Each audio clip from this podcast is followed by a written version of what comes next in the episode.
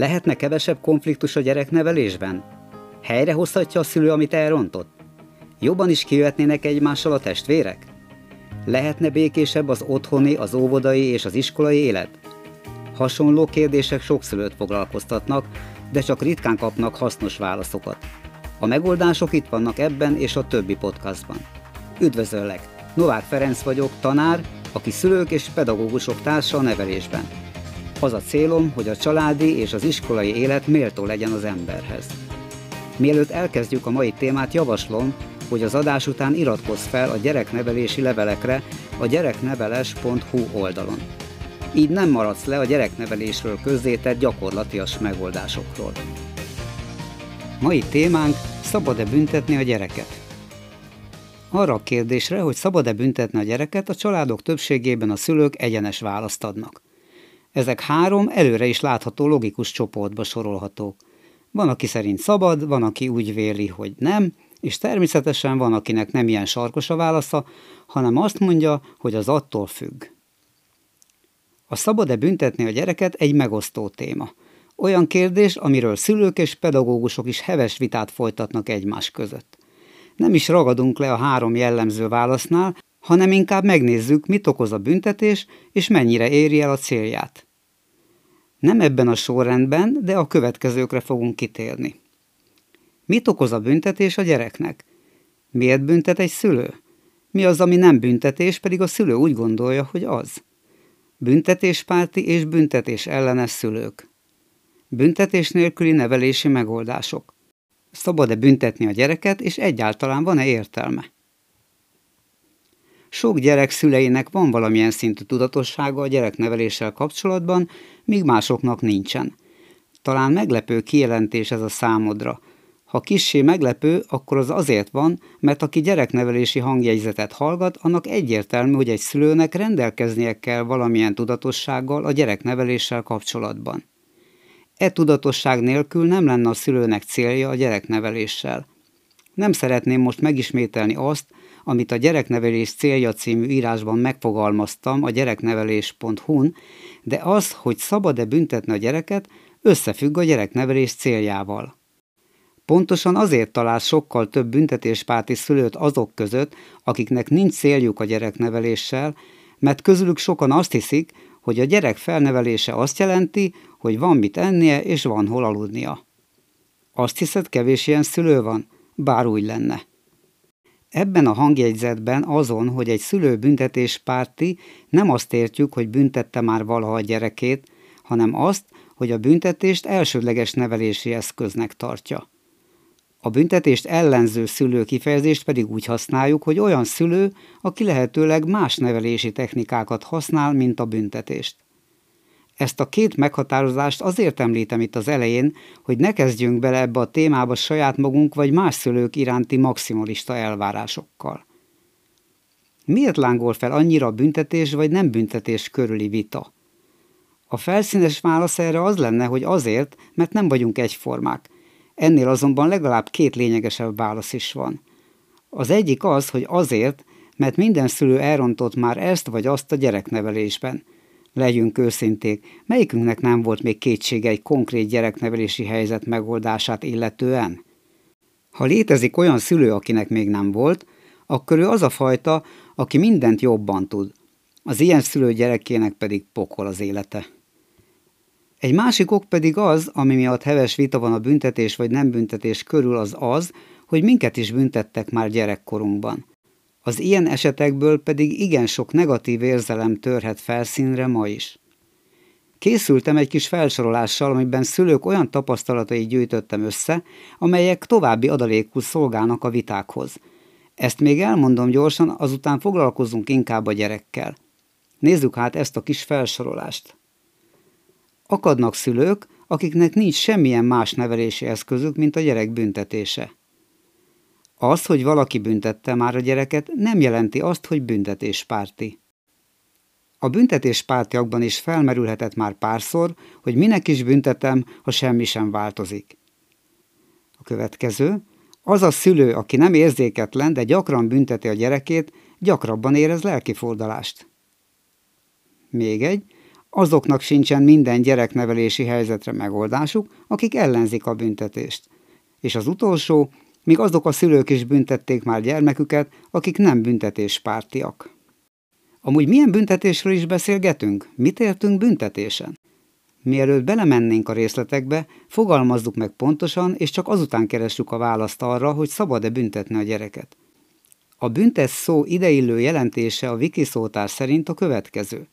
Védséget megtorol, másnak testi vagy lelki szenvedést okoz, vagy ezzel fenyeget, hogy leszoktasson egy elfogadhatatlannak tartott cselekvésről vagy viselkedésről. Ha ez a szó jelentése, akkor még az is kiderülhet, hogy egy szülő nem is mindig bünteti a gyerekét, amikor úgy gondolja. Ezt hamarosan megnézzük majd. A büntet szó meghatározásában elég világos a cselekvés, ami ez.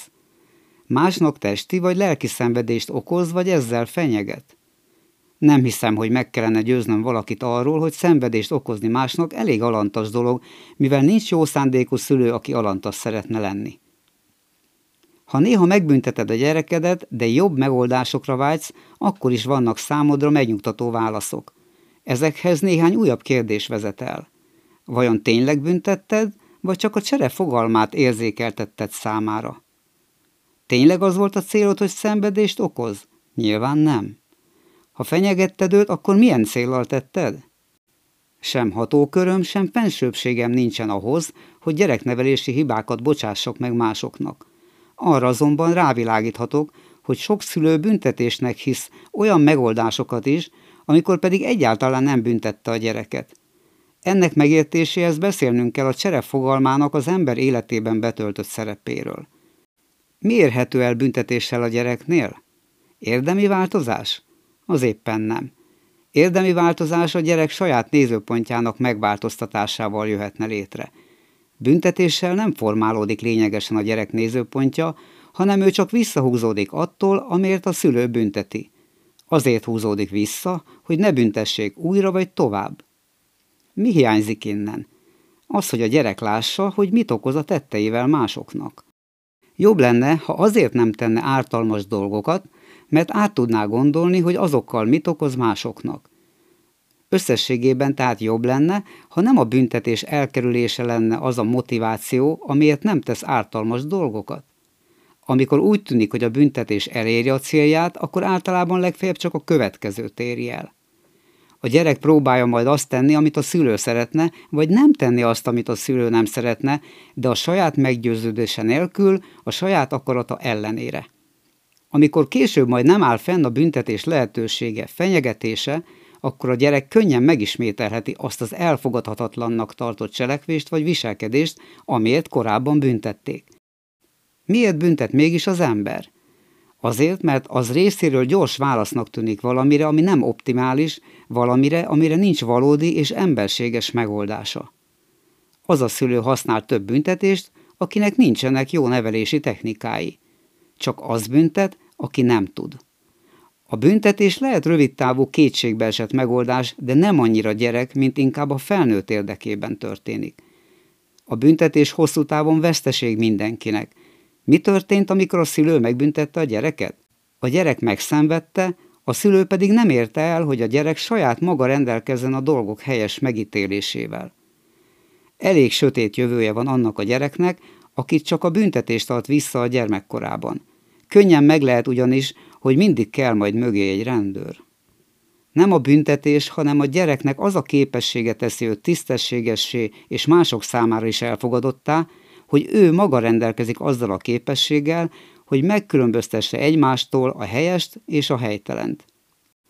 A gyerek tesz valami igen ártalmas dolgot, okoz valami kárt, bármit, amiről a szülő eddig úgy gondolkozott, hogy ez mégsem maradhat így, ezt meg kell torolnom, és jön a büntetés, pedig szinte mindig van emberségesebb eszköz a büntetés helyett. A szó meghatározásában szerepel a büntetés célja, ami a szótár és a szülők szerint az, hogy leszoktasson valamilyen elfogadhatatlannak tartott cselekvésről vagy viselkedésről. A sors fintora, hogy pontosan ez a cél nagyon ritkán valósul meg büntetéssel.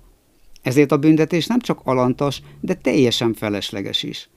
Sokkal inkább működik a következő három lépés – a kívánatos cél kijelölése, gyakorlati megvalósítása tettekkel, A jó tettek elismerése vagy jutalmazása. Ezen lépések végeredménye a kívánt cselekvés vagy viselkedés. Nézzünk egy büntetés nélküli megoldást. A legjobb megoldások alapja a csere helyreállítása. Az a gyerek, aki elvégzi a feladatait, cserében van a családjával, a szüleivel. Az a gyerek viszont, aki mindig csak kap, az nem nyújt cserében eleget. Sok gyerek a leggyakrabban többé-kevésbé jól végzi a dolgát, néha azonban nem. Néha valamit akaratlanul vagy szándékosan rombol. Akármit is tett a gyerek, szembeállítható a tettével egy vagy több hasonló mértékű jó tett. Ha tehát eléred, hogy a gyerek jóvá tegye azt, amit csinált, akkor azzal segítesz neki helyreállítani az önbecsülését. Abban ugyanis biztos lehetsz, hogy amikor valaki kárt okozott, vagy szégyelni valót csinált, azzal valamelyes csökkent az önbecsülése. A teljes részletesség nélkül, de soroljuk fel a jóvátétel néhány részletét.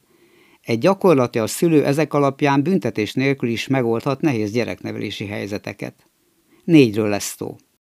Először is higgadt kommunikációval érdel a gyereknél, hogy belássa, az a dolog nem volt helyes.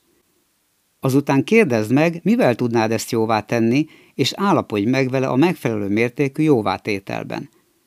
Ezt követően vád el tőle, hogy megtegye azt, amit ígért, és ellenőriz, hogy megtette. Végül pedig jelez neki, hogy szerinted ezzel már jóvá tette azt, ami korábban történt. Ezt a négy lépést nevezhetjük a jóvátétellel történő megbocsátásnak. A lelke mélyén egy szülő már akkor megbocsátott a gyerekének, amikor az elkövette a csíntevést. Ez rendben is van. Ez bizonyítja a gyerekünk iránt érzett feltétlen szeretetünket.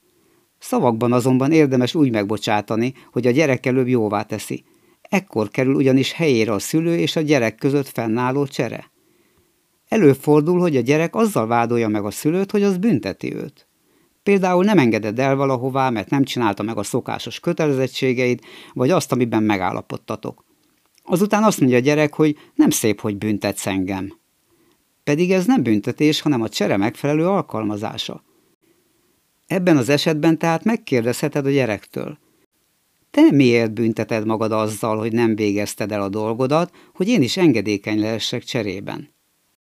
Az előbbi, a jóvátétel egyszerű sorrendjét leíró lépésekhez hasonlót sok szülő csinál magától is.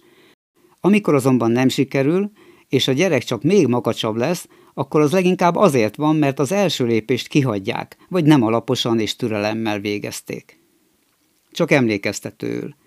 Az első lépés az volt, hogy higgadt kommunikációval érdel a gyereknél, hogy belássa, az a dolog nem volt helyes. Erőltetéssel ez nem érhető el. Jól megfogalmazott kérdésekkel viszont annál inkább. Amúgy a szülő jól teszi, ha nem kezd bele a gyerekkel a csere helyreállításába akkor, amikor ő maga ideges, vagy ha a gyerek fáradt, éhes. Ha nálatok erre kerülne sor, akkor találj egy nyugodt helyet az ilyen beszélgetéshez. Helytelen dolog testi vagy lelki szenvedést okozni, vagy ezzel fenyegetni, hogy leszoktassunk egy gyereket valamilyen elfogadhatatlannak tartott cselekvésről vagy viselkedésről. A büntetés csak kisebbíti őt. Azt erősíti nála, hogy vele valami baj van, és ezért még több hibába sodorja. Ha valakit állandóan büntetnek, annak az az elképzelése lesz magáról, hogy ő rossz. Aki úgy gondolja, hogy rossz, az meg is felel majd ennek az elvárásnak, így még több bajba sodorja magát. Ha jót akarsz a gyereknek, akkor tételezd fel, hogy törekszik a jóra, és végül neked, mint anyának vagy apának is több jóban lesz részed. Bármit tesz a gyerek, mindig van egy lehetőség, egy gyakorlatias megoldás, amivel helyreállíthatod a saját jóságába vetett bizalmát. Ha ezt teszed, azzal mindenki nyer. Örülök, hogy ma is velem tartottál ebben a gyereknevelési hangjegyzetben. Novák Ferencet hallottad. Ha szeretnél továbbra is kapcsolatban maradni a gyereknevelés működő eszközeivel, akkor iratkozz fel a gyereknevelés podcast csatornámra. A gyereknevelési leveleket is megkaphatod rendszeresen. Ezek olyan írásokat is tartalmaznak, amelyek nem találhatók meg az interneten. A levelekre a gyerekneveles.hu oldalon iratkozhatsz fel, és ott írhatsz is közvetlenül nekem. Viszont hallásra a következő adásban.